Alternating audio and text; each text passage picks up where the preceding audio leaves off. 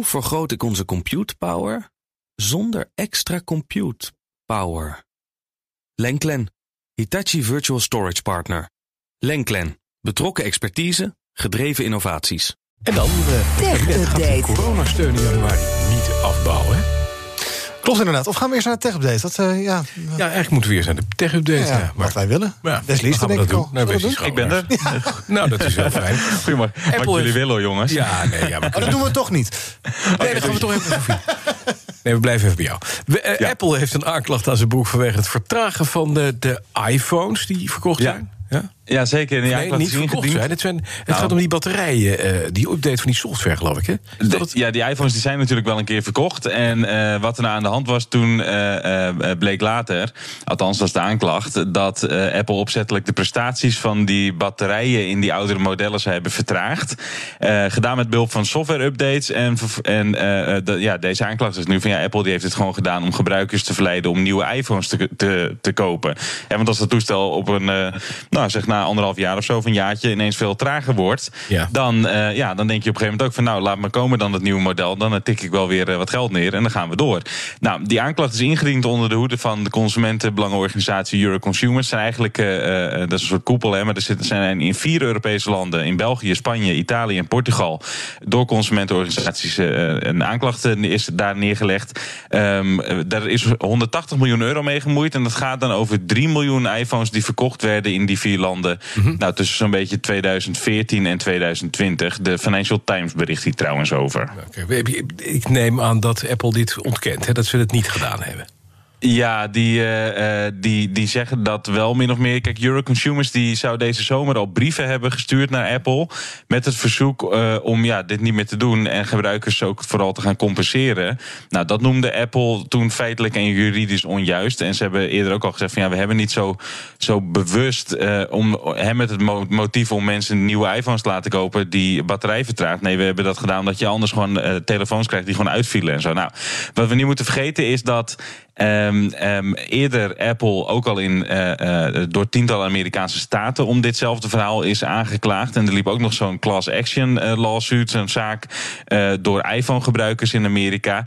En daar, in al die zaken, heeft Apple uiteindelijk ingestemd met een schikking van respectievelijk 113 miljoen dollar en maximaal 500 miljoen dollar. Eh, dus daar, ja, daar doen ze toch wel iets aan schuld bekennen. Of in ieder geval zorgen Zo. van, nou, we, we, we kopen het hiermee af, zeg maar. Nou, eh, voor de beeldvorming, Euroconsumers die vraagt zo'n beetje voor een vergoeding van 60 euro per telefoon. Maar goed, de totale aanklacht eh, dus eh, 180 Is miljoen groot. euro. Nou, Ja. dan even naar het Amerikaanse softwarebedrijf Salesforce. Als we het toch over grote bedragen hebben. Dat koopt Ja. de zakelijke chatdienst Slack. Ja, dan is 180 miljoen Niks. niet zoveel. Eh, we- dat waren trouwens euro's. We gaan nu even naar dollars. 27,7 miljard dollar is wat eh, Salesforce wil neerleggen voor Slack. Ehm, een grote overname in de techwereld kun je zeggen. En zeker de grootste overname voor Salesforce zelf. Salesforce kennen we van software voor klantbeheer, CRM-software. Ehm, en veel mensen kunnen Slack natuurlijk vooral als chatdienst voor op kantoor. Nou, Slack bestaat zo'n beetje sinds 2013. eh, veel zakelijk gebruik dus. En die overnamegeruchten die waren er vorige week al een beetje. Gebracht door de Wall Street Journal. Ehm, en nu dus bevestigd, althans. ehm, het merendeel van de aandeelhouders zou akkoord zijn. En ja, hierbij werkt het natuurlijk ook nog zo dat je in de komende maanden nog toezichthouders hebt die er akkoord op moeten geven en zo. Ja. Eh, maar goed, eh, dit, eh, ja, dit is toch een, flinke, flinke overname. Nou, wat dat en- betreft. en- Ja. de, de vraag is die wij meteen stelden: Salesforce en, en Slack. Slack is natuurlijk Hmm. toch een beetje het WhatsApp voor bedrijven. Terwijl Teams en Zoom veel populairder zijn op dit moment. Enorme groei doormaken. Waarom doet Ja. Salesforce dit dan voor dat bedrag ook?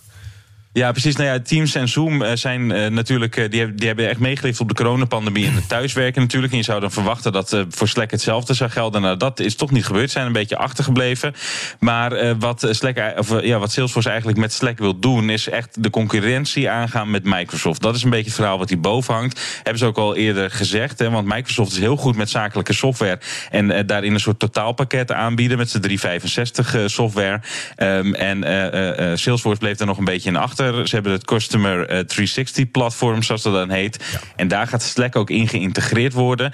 En dit is dus een van de stappen. Ze hebben ook al meerdere overnames, eh, dan wel overnamepogingen gedaan. Ja, om dus zeg maar een meer allround softwarepakket eh, te kunnen bieden. Ehm, eh, en dat geldt voor met de overname nu van Slack ook.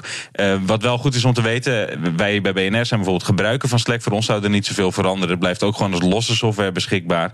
Maar het wordt tegelijkertijd dus ook geïntegreerd in dat In dat- platform om eh, beter te kunnen concurreren met Microsoft. Dankjewel, Westie Schouwelaars. De BNR Tech Update wordt mede mogelijk gemaakt door Orange Cyber Defense. Build a safer digital society. Hoe maak ik van ons VMware-platform een on-prem AI-platform? Lenklen, NVIDIA AI Enterprise Partner. Lenklen, betrokken expertise, gedreven innovaties.